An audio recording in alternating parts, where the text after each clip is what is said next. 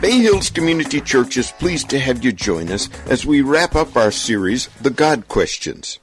There always seem to be questions about our faith or God, and some of those questions prompt us to take actions that are life changing.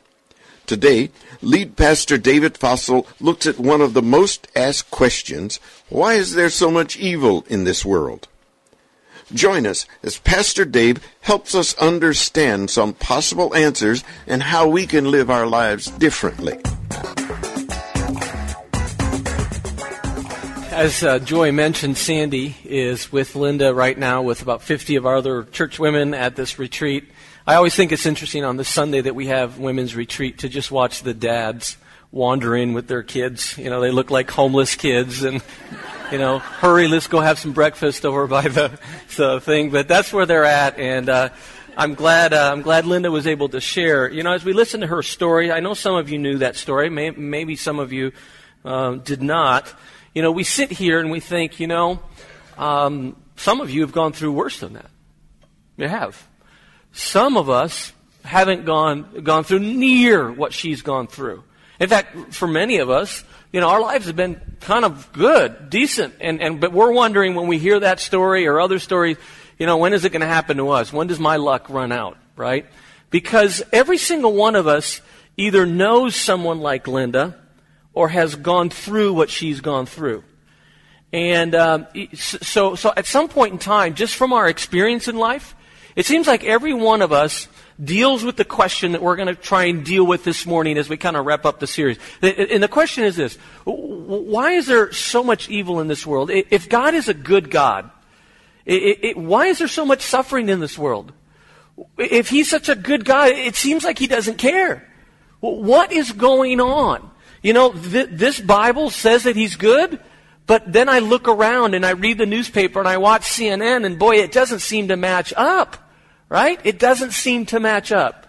You see, part of the reason, and it's interesting, when surveys are taken um, of church people or non church people, Christians or non believers, it doesn't matter. That question right there is the number one question that comes up with respect to faith. We want to know how could a good God allow so much suffering? Doesn't seem like he cares sometime. Everyone wants to know. And you know why? Of all the questions we've dealt with in, in our series, most of them are just interesting. You know, what are the differences between world religions? That's interesting. Uh, creation, evolution. That's interesting. But this question is personal. It's personal. Because it's happened to me or it's happened to someone else that I'm close to. It's personal. I want to know this. I want to understand this. I will say this. Uh, over the years, um, I have learned that that question looks like a question, smells like a question, seems like a question. But sometimes when people ask it, it's really not a question. People don't really, sometimes people, they, they don't want me to give them an intellectual explanation and, and get a legal pad out and start putting verses down and try and help them understand this. What I've learned, and I especially as a young pastor didn't realize this, a lot of times this is an, what they want from me is an emotional response. They don't want an explanation. What they really want is a hug. Have you ever found that to be true? And we need to have discernment to understand and know what, what do people really need and what do people really want and where they're at in their situation in life. Now, what I'm going to try and do for the next 20 or so minutes is I'm going to try and biblically speak to your brain and to your head and, and again, like the other weeks, you're going to have to put your thinking cap on. It's not really f- a fun subject matter. There's not a lot of fun stories because this is, this is a tough, tough topic, okay? But hoping that as we address this biblically, it will filter down into our soul and either we will begin the process of healing and understanding what is going on or we'll be in a better situation to help others as they go through it, okay? So uh, if you want to grab your study guide, couple things to follow along on. Here's the problem. The problem is there are some teachings in this book that don't seem to match with each other. Here they are real quick. Let's put them up on the screen. One, God is good. In other words, He is, he is perfect. He is holy. He hates evil. God is good. Number two, God is great. In other words, He's all powerful, right? We talk about His, omnis- his omnipotence. He can do anything He wants if He sets His mind to it. But there's a problem. It doesn't fit with this last one. Evil is real. Problems are real. Suffering is real. So if he's good and he's great, why is there all these problems, evil and suffering in the world? It doesn't seem to match, right? Now, as philosophers and thinkers throughout the ages have tried to process this, why doesn't this fit together? It, you know, it's like a puzzle piece that you can't fit in. Why doesn't this fit? They, have come up with about four, five or six different solutions. Let me just run through them with you real quickly, and then we'll land on, la- on the last one. One, first solution, God isn't real. God doesn't exist. Uh, the only problem with that solution is that any survey you look at says, at the minimum, about 94, 95% of the world's population believes in God. Every once in a while you hear of, quote, atheists. That's the idea of someone doesn't believe there is a God. There's really not a lot of people out there like that that are true atheists. Everywhere in the world, it seems like 94 to 98% of the people believe in some form of God. Now, it may not be Jesus. Okay, I'll grant you that. But this option really isn't a, a, a, strong option. Okay? Option number two. Evil is simply the dark side of God. Now, you need to realize that major faiths and religions teach this. Buddhism teaches this. Hinduism teaches this. New Age movement teaches this. It's the idea that everything is God. Right? And because everything is God, then He gets all the credit for the good and all the credit for the bad as well. This idea is kind of like the Star Wars idea of the Force. You got the good part of the Force and you got the dark side of the Force. And God is mostly good, but He's got a bad side to Him. And, and you're just going to have to live with that. And, and this is a real part of a lot of people's thinking when it comes to faith and, and the issue of problems, trials, and suffering in the world. Option number three, God is not powerful. He's not all powerful. In other words, He is good and there is a problem, but He doesn't have the ability to fix it. It's amazing how this idea is gaining momentum.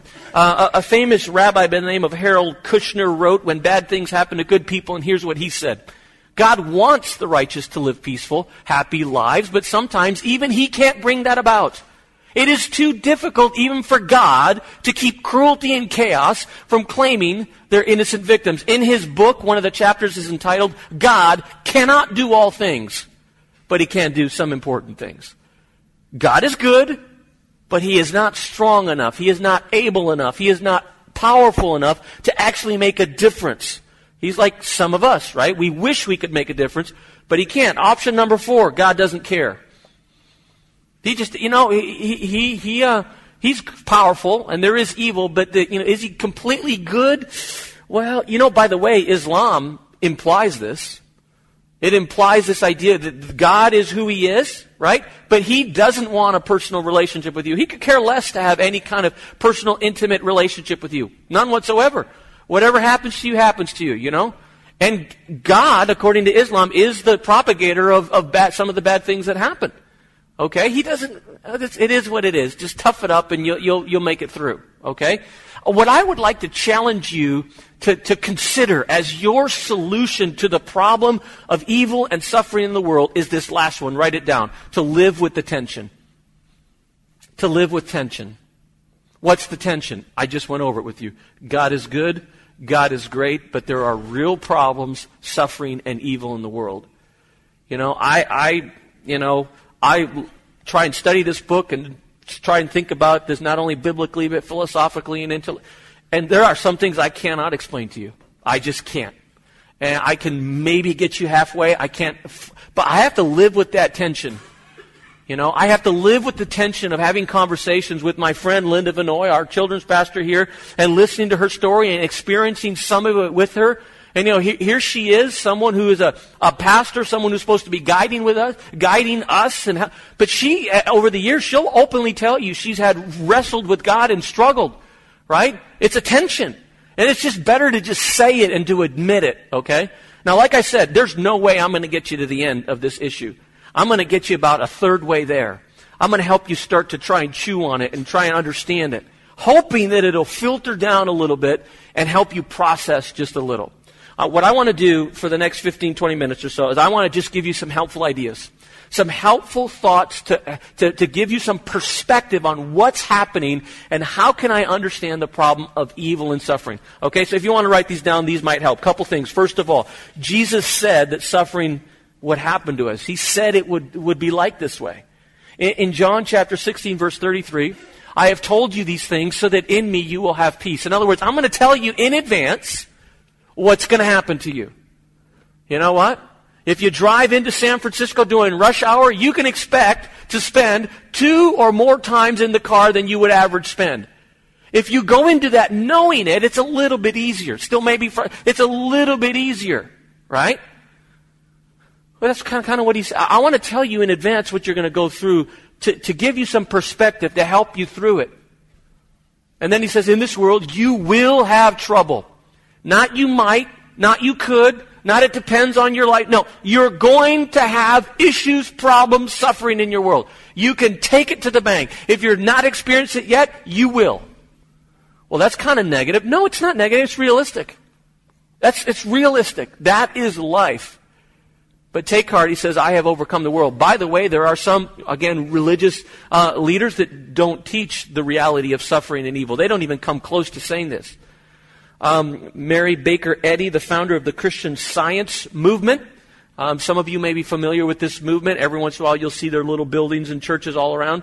Uh, she is quoted as saying, "quote Sickness, suffering, and sin are just illusions." That's why the Christian Science movement do not allow their followers to have any kind of medical attention. You've ever heard stories about that? That's what's going on there. Uh, ah, just, it's just in your mind. I've read some of this. I've tried to. Pro- I can't figure it out. I really can't. Um, but there are religions and faiths. In fact, Buddhism, to, to some extent, will teach. It's just you just got to, you know, get into an enlightenment era, and then you won't have this issue with suffering and problems. Uh, Jesus said, "No, no, no, no. That's not, you're gonna, you're gonna have problems. You're going to have issues. It's not that you necessarily are messed up. Everybody has it. Some of us do a better job than others at hiding it and not letting other people know that when our lives fall apart. But every one of us goes through that, right? One of the things I appreciate about this verse though is how he ends. Take heart, I have overcome the world. He gives us some perspective. Uh, you're going to go through problems. I'm not going to necessarily take you out of them, but I'm going to help you through them. I'm going to help you through them. One of the perspectives I like, some of you may know the story of Joni Eareckson Tada. Joni Eareckson, as a young kid, there she is on the screen, 17 or so, 8, jumped into a, a, a lake, hit her head on the bottom of the, of the lake, cracked her, her, her, uh, her spinal cord, can't use her legs, can't use her arms for the rest of her life, and she's quoted as saying this I'd rather be in a wheelchair knowing God than on my feet without Him. That's good perspective. I, you know, and this is coming from someone who, who's gone through one of the worst things I think anyone could experience. As a teenager, losing the ability to walk, to feed yourself, to comb your hair, to shower has got to be an awful, awful thing. Right? What we have to start with, the first little domino that has to fall is to have the understanding that Jesus isn't trying to trick us into this, into this God Christianity faith thing. He doesn't say, okay, all you gotta do is raise your hand after one of Dave's sermons, just get baptized, you know, throw a few bucks in the offering, and I'm like a magic, magic wand, your life's gonna be wonderful. He doesn't say that. In fact, in some cases, it's some of it's gonna get a little worse. Some of it's gonna get a little harder. Right? Am I going to give you fulfillment, satisfaction? Yes. Are you going to be able to live for eternity with my Father? Yes. There's some things that are certainly much better, but some things are just harder. Okay? Second thought that I want you to think about. This is a longer one and a bigger one. God is not the creator of evil and suffering. God is not the creator of evil and suffering. Why didn't God just make a perfect world? Why didn't He just create it perfect? Every once in a while I've had someone say that to me. Answer, He did. He did create it perfect. Look at Genesis 1:31. God saw all that he had made and it was very good. It was perfect. Okay, now you've lost me a little bit because if he made it perfect, I look at the newspaper and watch CNN and it's garbage. So what, what, what what's going on? Something happened. He, he, he must have, he must have, you know, there must have been a flaw in his creation. Well, when you read Genesis and then you read the rest of the Bible and just look at life and, and, and how God created, very quickly you understand that one of his priorities was to give you and to give me choice. Or some people call it free will. It's the idea that he's going to give you a choice to follow him or not follow him. It's your choice.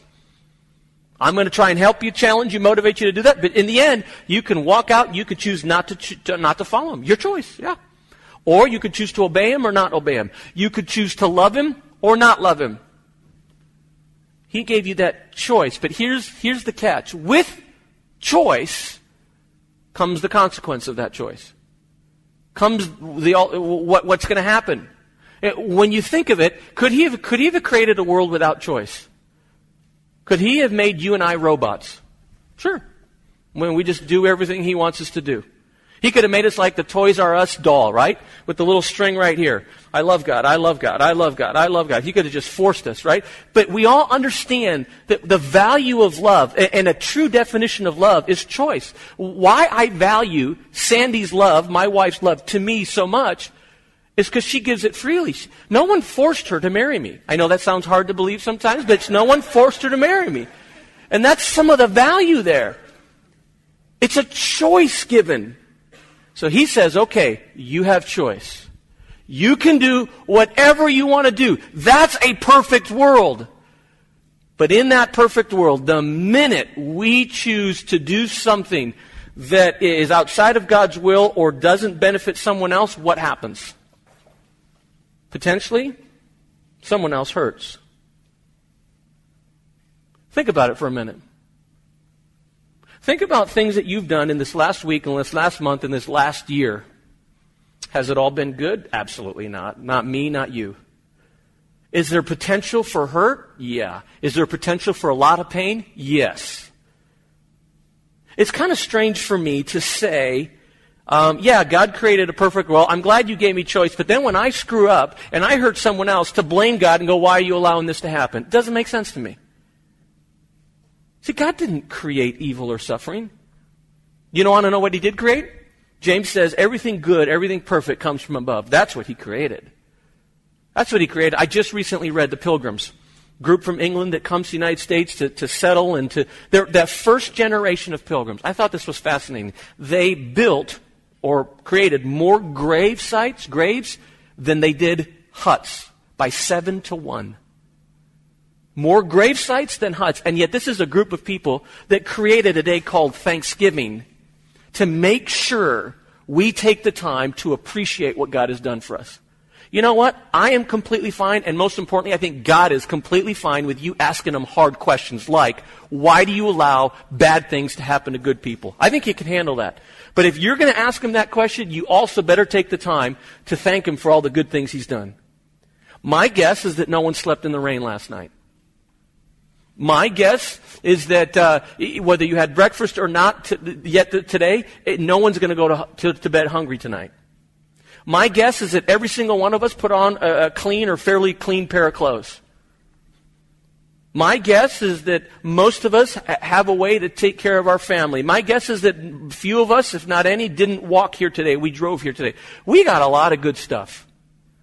Okay, so I'm fine. Let's ask the hard question, but take the time to say, thank you, God, for what you've given me. God is not the creator of evil and suffering.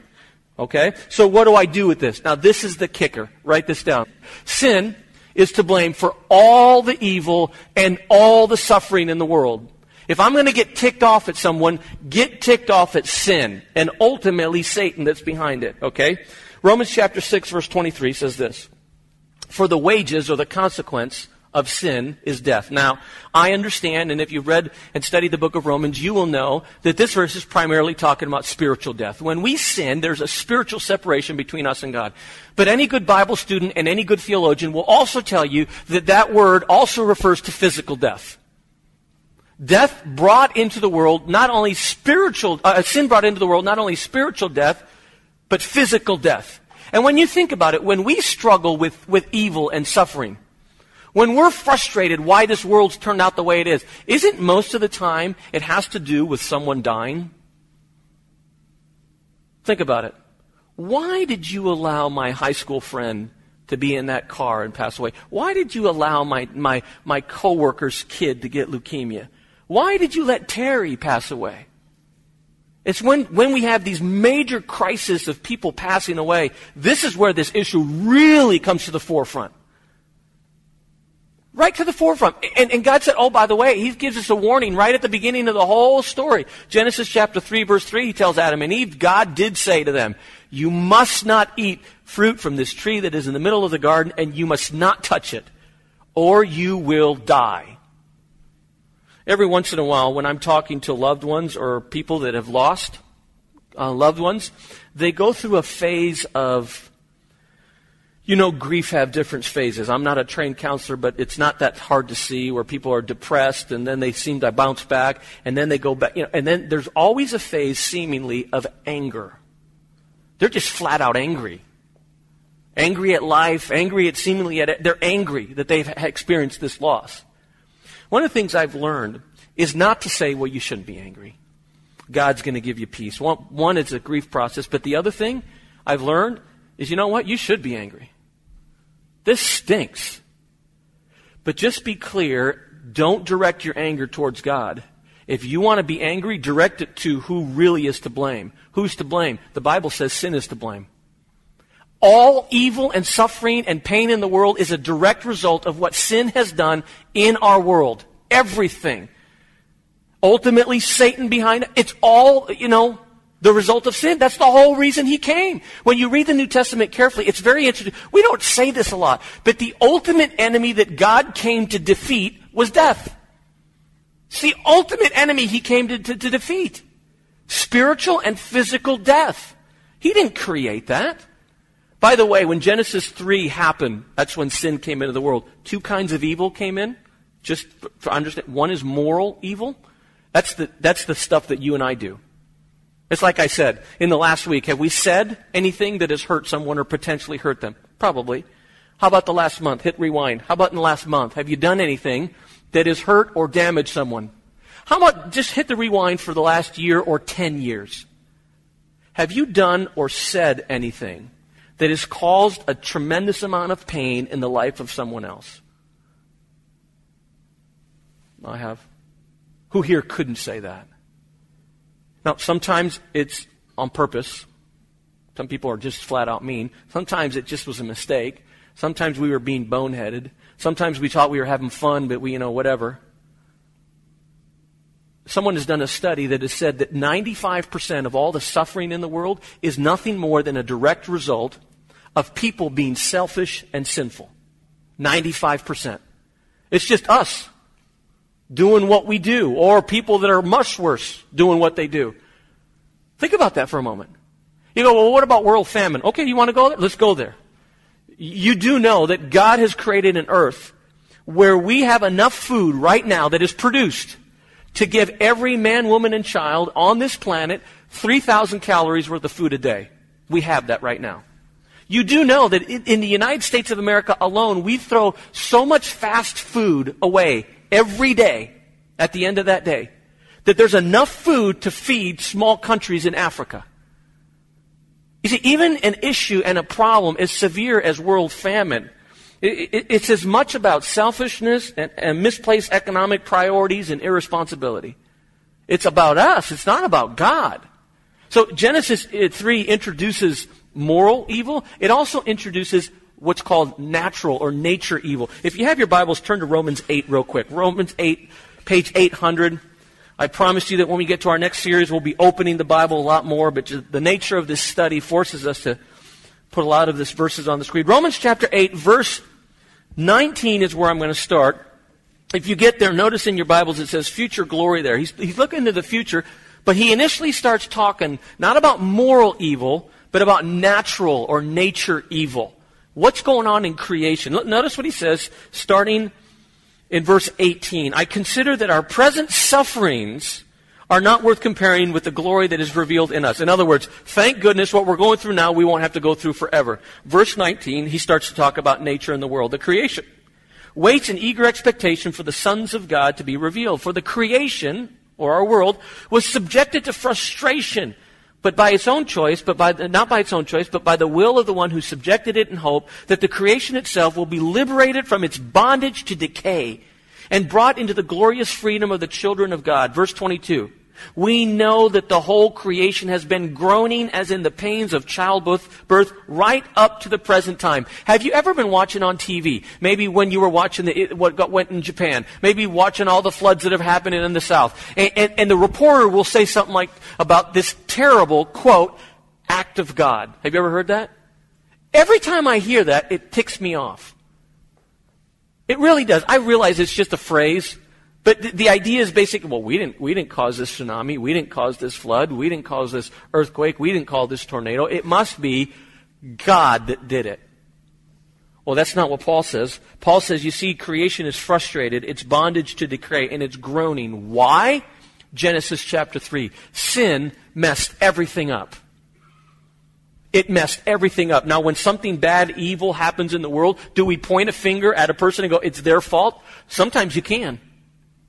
Sometimes you flat out can. A lot of times you can't, honestly. You can't. It's just the effects of sin in this world.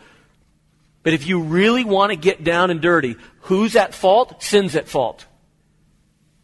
That's why we fight it so much. That's why God fights it so much. It has messed up everyone's life in this entire world.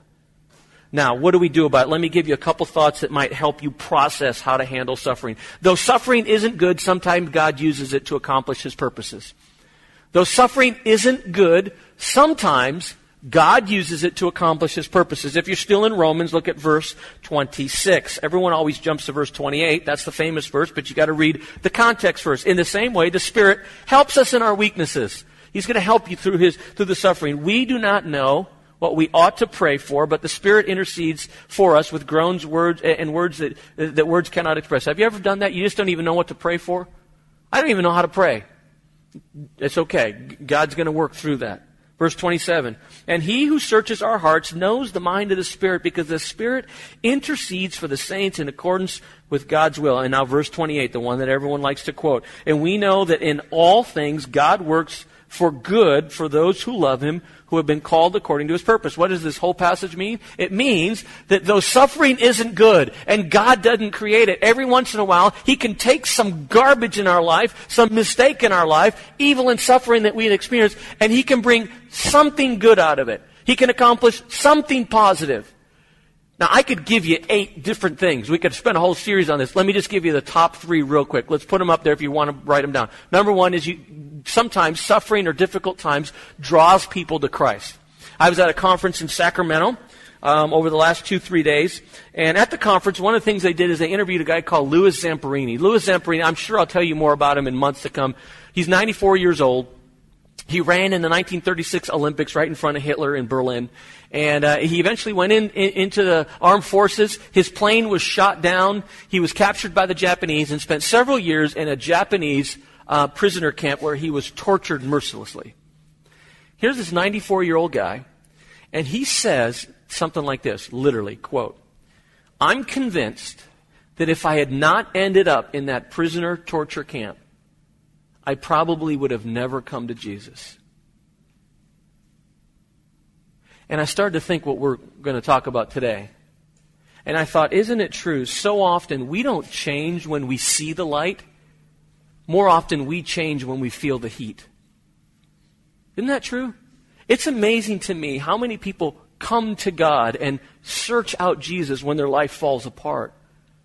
It seems like there's two extremes. Your life falls apart and you either run to Jesus or you run away from Him. It's amazing. But God uses difficult times in our life to say, you know what? My priority for your life is not comfort. I'm sorry, but that's not my number one priority for you. My number one priority for you is that you would be more like Jesus Christ. And sometimes, in order to be more like Jesus Christ, I'm going to have to allow you to go through at least just a fraction of what He went through. It draws people to Christ. Another reason is to correct our behavior. The Bible calls that discipline. Calls it discipline because he loves us. Let's pretend, let me show you how it works. Let's pretend you and I are walking around the forest. We come across a bear and they're caught in a trap. Their leg is caught in a trap and, they, and the bear is in terrible pain. We want to help the bear, but you can't just kind of go up to, because he's a bear, right? So we're like, what are we going to do? So we go and we go find a tranquilizer gun. We figure if we tranquilize him, you know, and he's kind of semi-conscious, then we'll be able to help him out. So we come back with the tranquilizer gun and we point at, at the bear. Now, if you're the bear, what are you thinking right at that moment? Shoot. I guess literally, right? Why are they trying to hurt me? They don't know it's a tranquilizer gun right? But we shoot them, bam, and they start to kind of, they go into kind of semi-conscious. So we go up to them, and of course, in, in a trap, when your your leg is trapped, you actually have to push the leg further into the trap, causing more pain before you can release the leg. Now, if that bear is again semi-conscious, what do you think the bear's thinking? Well, I can't believe they're trying to hurt me so much. Why, why are they doing this to me? That's kind of an analogy of what happens with us with God. We're thinking, why is he doing this? Why is he trying to hurt me? And what God's trying to do is, no, I'm actually trying to help you. I'm trying to guide you. I'm trying to improve you. And in the process of that, sometimes there's some pain. I mean, you could, you could use any analogy you want with doctors, right? Sometimes doctors hurt us. They do. They hurt us, but they're doing it. You know, it's not that pain that they're dealing with. They're trying to, they're trying to heal us. It's called discipline. Sometimes we don't like it, but you might want to think that through. Is what I'm going through the results of what, how I live my life? And then the last one is to develop our character. To develop our character. Who here does not like chocolate chip cookies? Real quick. You do not like, okay, right here, let me just bless you real quick. Anyone else do not like, okay, most, most of us like chocolate chip cookies. You know what I, do you like, like the really fresh chocolate chip cookies? Right? They're still a little soft, they're, they're hot. They got, you know, maybe have a little milk with them. You guys like that, right? Have you ever gone into the kitchen when someone's making a chocolate chip cookie from scratch? Uh, you know what? If you do, you'll very quickly realize that a lot of the ingredients that go in to a chocolate chip cookie they, they taste like turtle spit, really. I, I don't know exactly how turtle spit tastes like, but shortening, have you ever tasted that? Oh, baking soda, raw eggs, salt. Of course, you have the chocolate chips and the sugar and the good stuff, right? But it's mostly not good tasting stuff. But it's amazing. You take all these things that don't taste very good, you put a couple good things in, you stir them around, you put them in the oven, and it comes out and it's like heaven. And God tries to do the same thing with you. He takes a lot of garbage in our life, a lot of things that don't taste very good, and He puts in a couple good things like Jesus, right? And He stirs that up and He turns you into Mrs. Fields. That's what He's trying to do. You know? He's trying to develop us. Let me wrap it up by saying this. I don't have a lot of time, but um, my last point is very, very basically to say God wants to help us. In the midst of trials, in the midst of difficulties, God wants to help us. I don't have the time to look at all these verses, but let some of these thoughts just filter down. One, God says that He will eventually judge all evil. You know that person that treated you unfairly? You know that, that individual that cheated you? You know that person that caused you that tremendous amount of suffering and pain? God says, I'm going to judge all evil. In fact, Paul says in Romans that's why we aren't to seek our own seek out our own personal revenge. The minute we do that, it's almost like we exempt them from having to deal with God. Let God deal with it. He is a fair God. He is a just God. He will quote even up the score. He wants to comfort us. Psalm 34:18 is the verse that Linda quoted in her video. Uh, the idea that God is close to the brokenhearted, He's close to the, those who are crushed in spirit. You need to know that. He, he may not take you out of it, but He's going to walk through with you. And the last thing, and I have to put this in, is that God sent His Son so that you and I wouldn't experience eternal suffering. You know, it's one thing to talk about the, you know, the, the lifetime we're going through or the, the, the season we're going through that's really difficult, but it's another thing to talk about eternal suffering the primary reason Jesus came is I don't want you to have eternal suffering. You got to deal with the sin issue, and I'm going to do this for you. And if you trust me and embrace me, you don't have to deal with it anymore. I still remember the night I got the call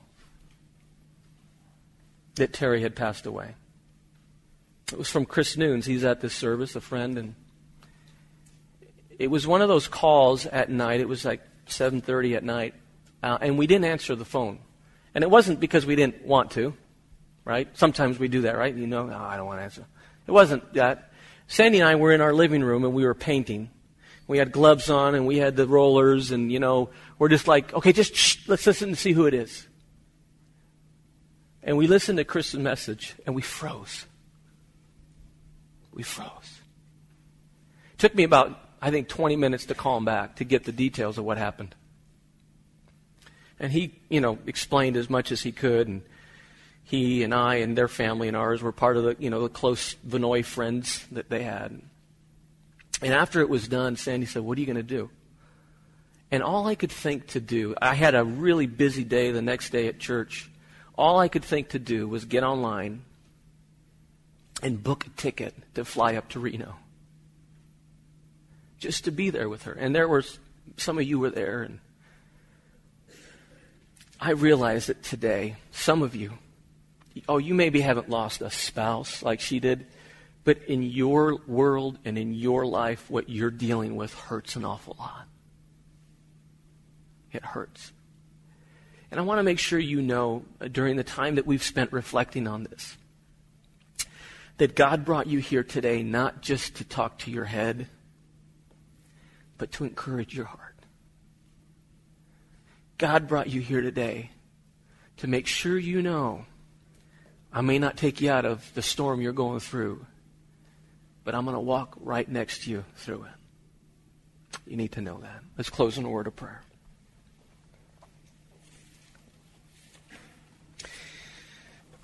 Dear Heavenly Father, thank you that you've given us at least a little bit of understanding of this issue, this problem, this question that comes up about problems and evil and suffering. And um, I pray that you would help us and allow us to take what we've learned and that it would help us individually and that we could use it to maybe encourage others.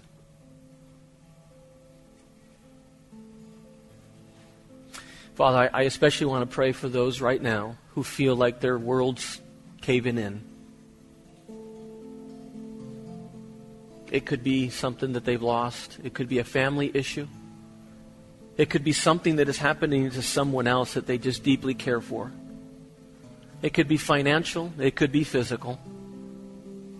The reality is that when your son Jesus said that we would have trouble in this world, boy, we sure have experienced that.